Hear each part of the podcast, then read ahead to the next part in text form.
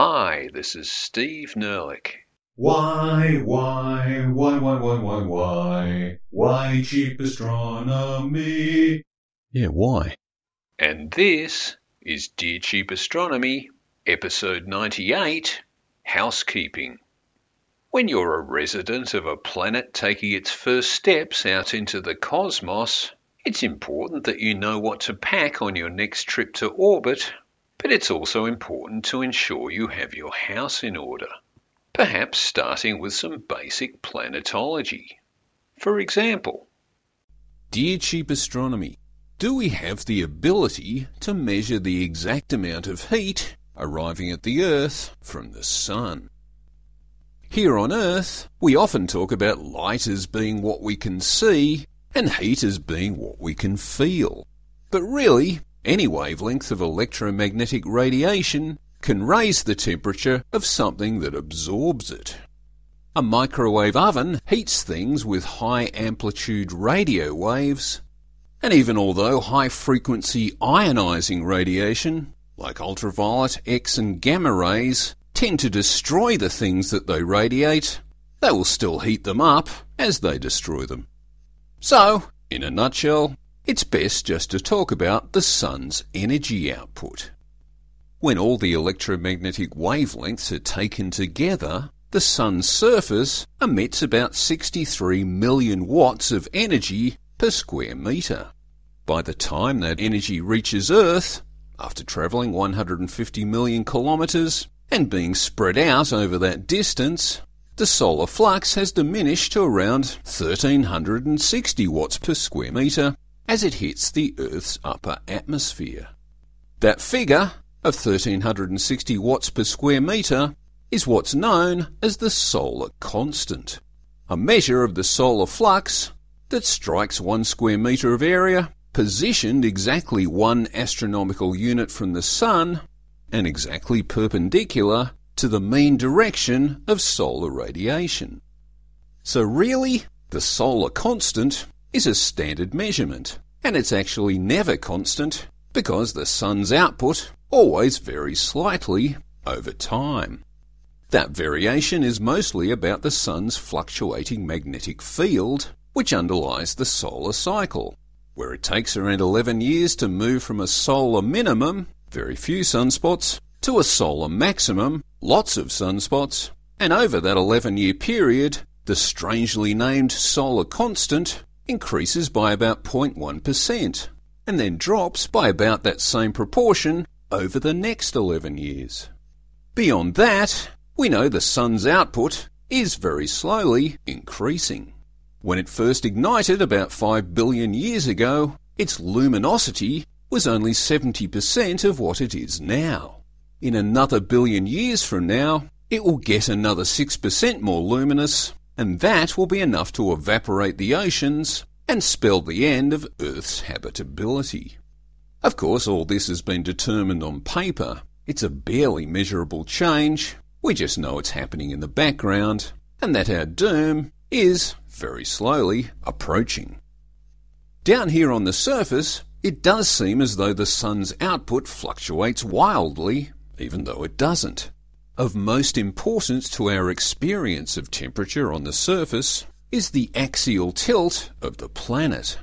For example, at 45 degrees latitude, the sun is in the sky for 15 and a half hours at one solstice and just eight and three quarter hours at the other solstice, which is a whopping 54% difference in day length.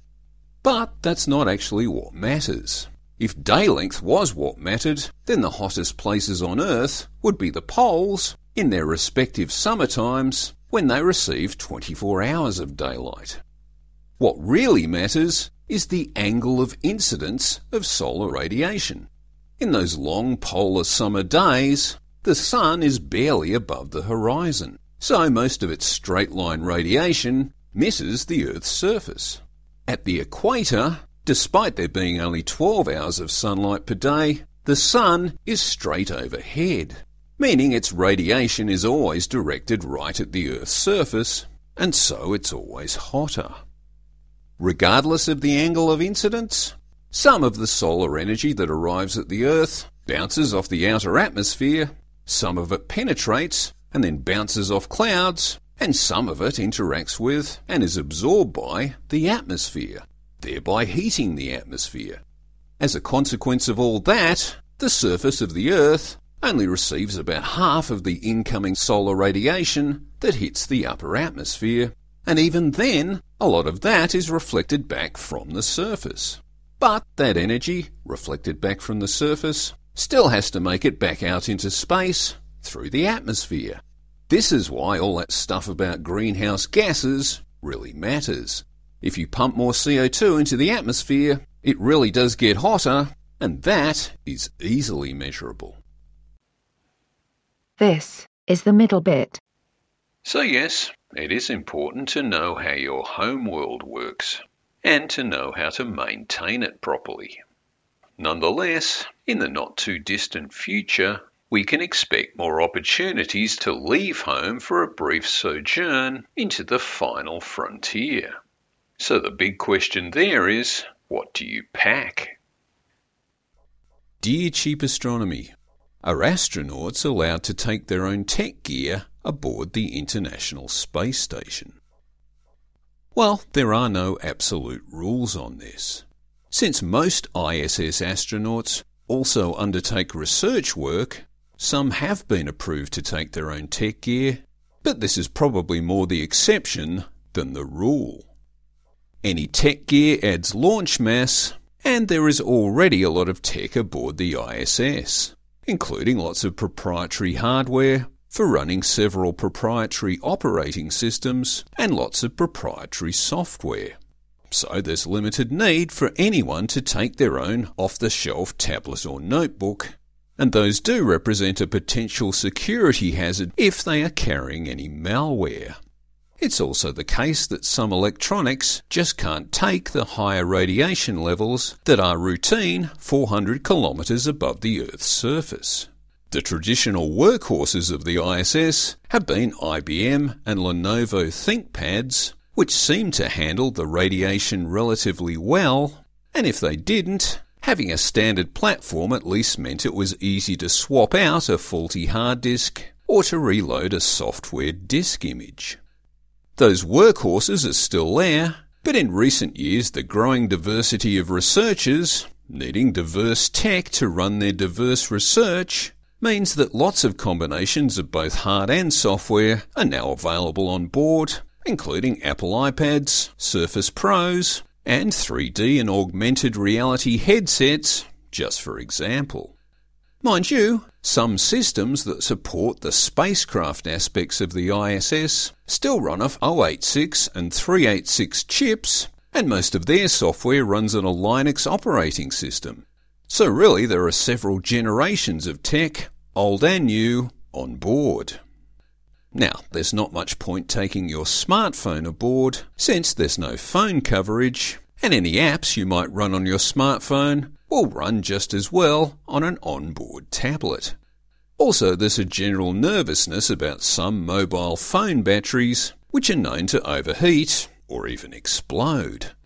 Nonetheless, there are certified safe for flight smartphones on board, both Apple and Android.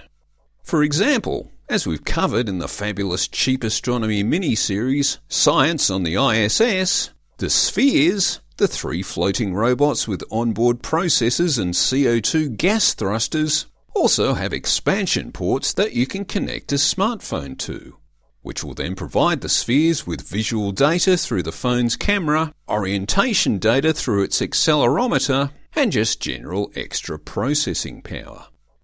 Astronauts could also ask to take up game consoles, but it's unlikely they would unless there's some kind of research angle to it.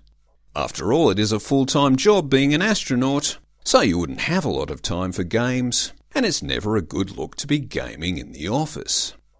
It's more common for astronauts to watch movies or play music, or of course listen to podcasts, and to achieve that, they can just list what they need and have those files uploaded from Earth onto an ISS server and then load those files onto one of the various onboard devices available.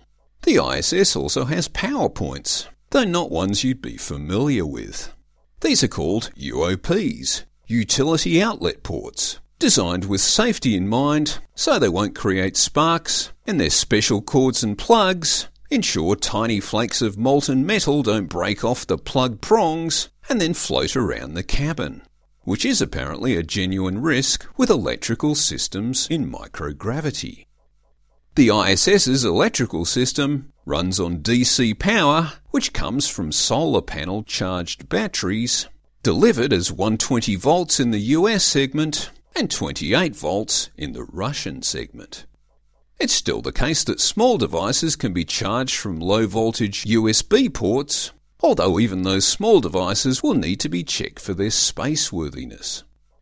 Of course, if you are a space tourist on a short flight and on a multi million dollar ticket, there will be less restrictions imposed, though still some. For example, no lighter fluid, pressurised containers, or firearms.